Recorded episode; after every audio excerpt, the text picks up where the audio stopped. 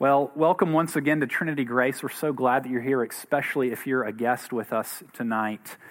Tonight, as we reflect on the birth of our Savior, I want to spend just a few minutes considering Luke chapter 2, verses 1 through 7. We've already read that passage tonight. It's actually printed for you in your bulletin on page 6. And you can turn there now if you'd like. And in this short passage in Luke chapter 2, we get a very down to earth, no frills, matter of fact account of the birth of Jesus.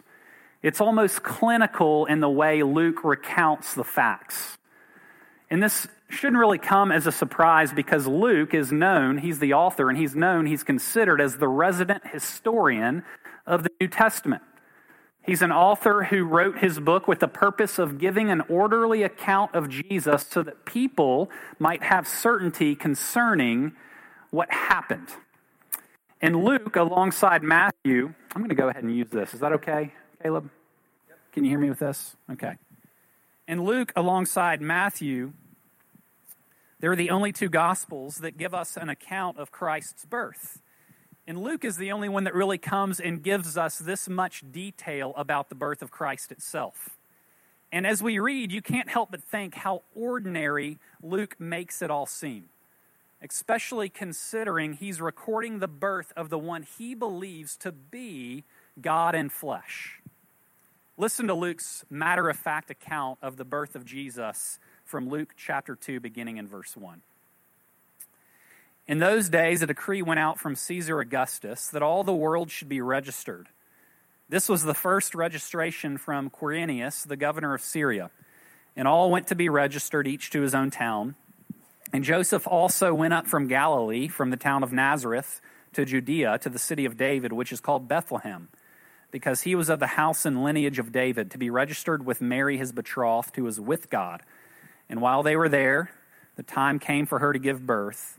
And she gave birth to her firstborn son and wrapped him in swaddling clothes and laid him in a manger because there was no place for them in the inn. Well, this is God's word, and He gives it to us because He loves us and He wants us to know Him. Let me pray for us before we consider it tonight. Lord Jesus, we are thankful for your word and for the way that it shows us who you are and how deeply you love us.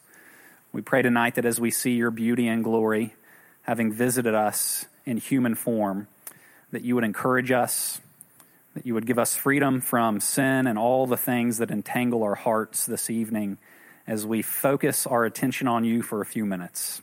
It's in your Son's name we pray. Amen. Well, as most of you know, a few weeks ago, our 41st president, George Herbert Walker Bush, passed away. And I was driving with my family just the other day, and we noticed that some flags across town are still at half mast. And we thought it a bit strange, and so I had to go look it up and actually found out that the flags actually stay at half mast for 30 days to honor a passing, uh, the passing of a, a U.S. president. And the death of a president is a big deal. If you watched the news or TV during the week of Bush's funeral, you saw lots of extraordinary events meant to honor President Bush.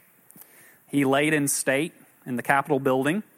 Uh, there was a service in the Washington National Cathedral where five current or former, former presidents were on the front row of that service. Highly influential and powerful men eulogized H.W. Bush. And then back in Texas, a railway was lined for miles and miles of well wishers as Bush's body made its way from Houston, Texas to College Station for burial. It was quite a week of extraordinary events if you were watching. And it really highlighted the importance and influence of this man's life. And it seemed fitting. After all, there have only been 45 U.S. presidents in history. Well, against the backdrop of all this extravagance, a news story came out just a few days ago exposing the fact that for years, President Bush was the secret pen pal of a young boy in the Philippines named Timothy. For 10 years after his presidency, President Bush sponsored a child through a ministry organization known as Compassion. And as you might imagine, having a former U.S. president handwrite you letters poses some significant security risks. And so President Bush used a pseudonym. He used a different name when he signed these letters to this kid in the Philippines. He always signed his letters G. Walker. In his first letter in 2002, this is what Bush wrote to Timothy. He said, I want to be your new pen pal. I'm an old man, 77 years old, but I love kids. And though we have not met, I love you already. I live in Texas. I will write you from time to time. Good luck, G. Walker. At one point, President Bush sent a note with a picture of his dog. And this is the letter he wrote Here's a picture of our dog. Her name is Sadie. She has met a lot of famous people. She's a very good dog. She was born in England. She catches mice and chipmunks, and she runs like the wind. G. Walker. In another letter, Bush asks Timothy a question, getting a bit close to revealing his identity at this point. In that letter, Bush wrote this Timothy, have you ever heard of the White House? That's where the President of the USA lives. I got to go to the White House at Christmas time. Here's a little booklet that I got at the White House in Washington, signed G. Walker. Well, eventually, Timothy found out who his pen pal really was, the 41st President of the United States. And it's such an interesting story because, on one hand, it seems so ordinary to write short letters to a child that you're supporting. I know many of you write these kind of letters on a regular basis to kids that you support through the ministry of compassion. Yet, on the other hand, we know it's not ordinary because the man writing the letters was once the most powerful person on the planet. And he's taking the time to send pictures of his dog with a handwritten note to a little boy in the Philippines named Timothy. It's both very ordinary on one hand and also extraordinary at the same time. In the passage we just read from Luke tonight, it seems so ordinary at first reading. It's the story of a birth, a matter of fact recounting of history, yet we know it's not ordinary because of the one being born. It's an ordinary count of an extraordinary birth. And this picture of the extraordinary coming to us in a very ordinary way is really encouraging for us this Christmas. What we see in this short passage is that the good news of Christ's birth is not for the pretend world. It's good news that is situated in the real world. Luke places this birth squarely in a historical context. It's situated in the midst of what we see as corrupt government officials. It's situated in the midst of disappointing circumstances and rejection, in the midst of a painful childbirth. And this is different than we normally think of when we think of the birth story. Normally, when we think of the birth of Jesus, we envision the story with nice, warm, tender images. We imagine our nativity scenes at home. We think through the lens of Hallmark movies and crackling fires and glowing Christmas trees.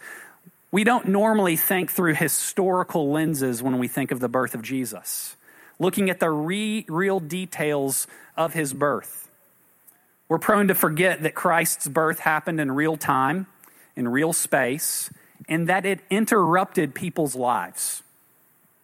As we read this story, if we don't read it with a dose of realism, I think you and I are going to miss what God wants to give us, which is good news for our real lives. There's so much happening in this passage that we normally fail to consider. When we read this story, we don't normally consider about how scared and confused Mary must have been.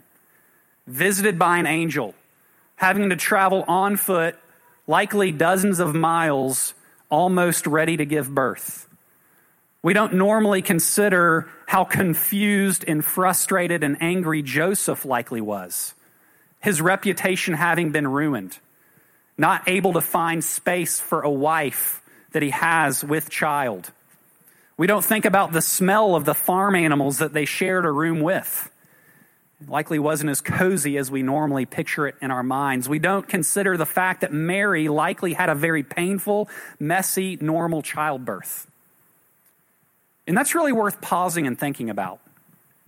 It's always been our history that good news is not coming into our ideal, intact, squeaky clean, awesome lives. But good news has always come to lives characterized by a mixture of difficulty and joy, of disappointment and hope, of sadness and peace, of confidence and confusion. Good news always comes into the tension and the mixture of experiences that is our real lives. We see from the Christmas story that it's always been that way, that it's how God always chooses to work. in the very ordinary aspects of everyday life. In this passage, God is reminding us that the good news is for those like Mary, who, who are sometimes scared and confused. That the good news is for those like Joseph, who, who sometimes are frustrated and angry. The good news is for those who experience the joys and the letdowns that life throws our way, for people like us. And what we see is that the good news is not for the pretend world. And that's encouraging. That in the midst of your real life here in 2018 in San Antonio, Texas, God wants to bring you good news of great joy. No matter where you are on the spectrum of emotions this morning, uh, this evening, no matter, no matter what's happened this past year, God wants to bring you good news of great joy that a baby was born to very ordinary parents in a very ordinary town in very ordinary circumstances. And this extraordinary baby who comes in a very ordinary way will be the Savior of the world. And the ordinary birth of an extraordinary baby is good news for people like you and me. It means that maybe, just maybe, God could work in our lives. Maybe, just maybe, God wants to visit us in the midst of our ordinary. Maybe, just maybe, God wants to be a part of what we're up to here. And it's what we celebrate at Christmas an extraordinary God who comes in a very ordinary way to meet us with extraordinary grace and love. And that's encouraging for us tonight. Let me pray for us. Lord Jesus, we thank you so much for the ordinariness of it all, for the way that you came,